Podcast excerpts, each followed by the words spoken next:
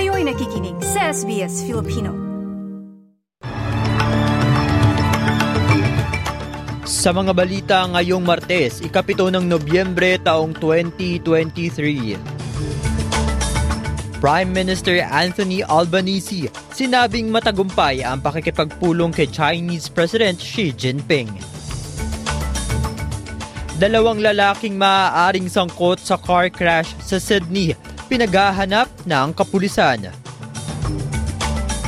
At labi ng isang OFW na nasawi sa Israel, naiuwi na sa Pilipinas.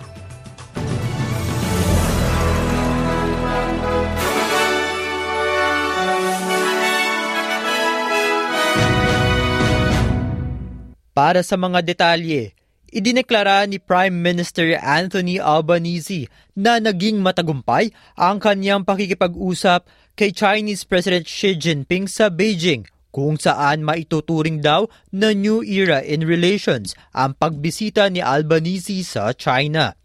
Nagpulong ang dalawang leader ng bansa sa Great Hall of the People ng halos mahigit sa isang oras.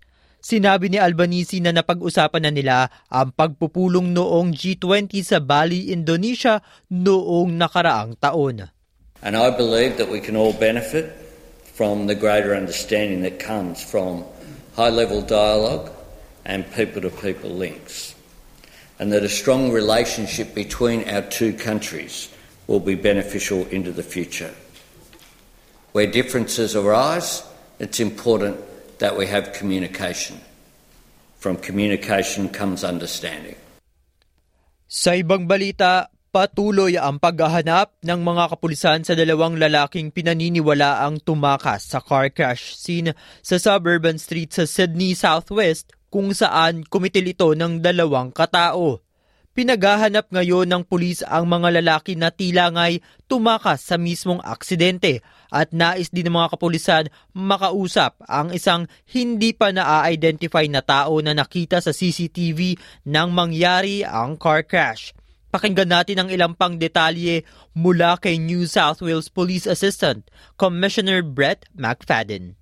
When you've caused that much carnage and you, you don't stick around to take responsibility for it, it's a weakness of character. We will find them. They just need to present themselves to a police station so we can actually engage with them and they can assist us with the inquiries and work out exactly how this tragic situation unfolded. Update naman tungkol sa nangyaring pagsalpok ng isang sasakyan sa pub garden sa Dalesford, Victoria na ikinasawi ng limang katao. Inaasahang makakapanayam ng kapulisan ngayong araw ang driver ng sasakyan na nananatili sa ospital dahil sa shock at non-life-threatening injuries. Ang suspect ay 66 years old. Samantala, nagdaos naman ang komunidad ng candlelight vigil para sa mga biktima.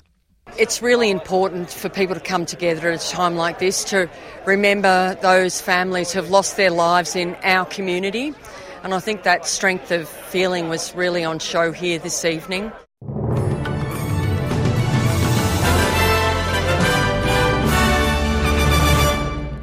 Dumako naman tayo sa balita sa Pilipinas.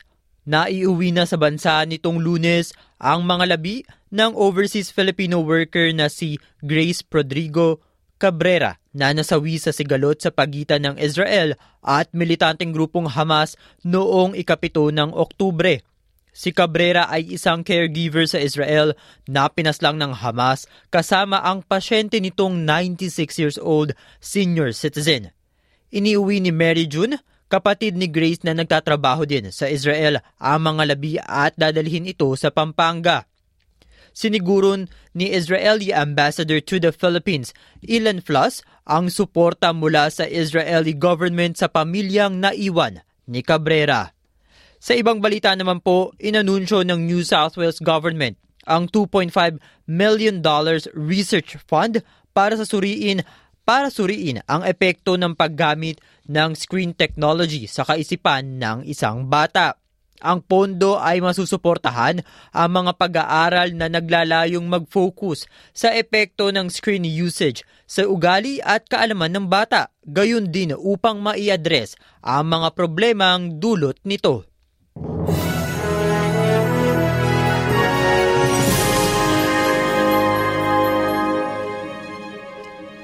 Sa palitan tayo ng salapi ngayong Martes, ayon sa Reserve Bank of Australia, ang isang Australian dollar ay katumbas ng 65 US cents. Mula naman sa Bangko Sentral ng Pilipinas, ang isang US dollar ay katumbas ng 56.25 pesos at ang palitan ng isang Australian dollar ay katumbas ng 36.57 pesos. Sa lagay naman ng panahon ngayong Martes, asahan ang pag-ulan sa Darwin sa temperaturang 34 degrees. Posible ring umulan sa Melbourne at 30 degrees. Makararanas ng bahagyang maulap na panahon ang mga sumusunod. Hobart at 22, Canberra at 26 degrees, Brisbane at 25, Cairns at 31. Habang maaraw naman sa mga sumusunod, Perth at 26 degrees, Adelaide at 27, Wollongong at 24, Sydney at Newcastle at 25 degrees. Para sa iba pang balita, bisitahin ang www.sbs.com.au slash Filipino at ang SBS Filipino Facebook page. Martin Tuanyo, SBS Filipino.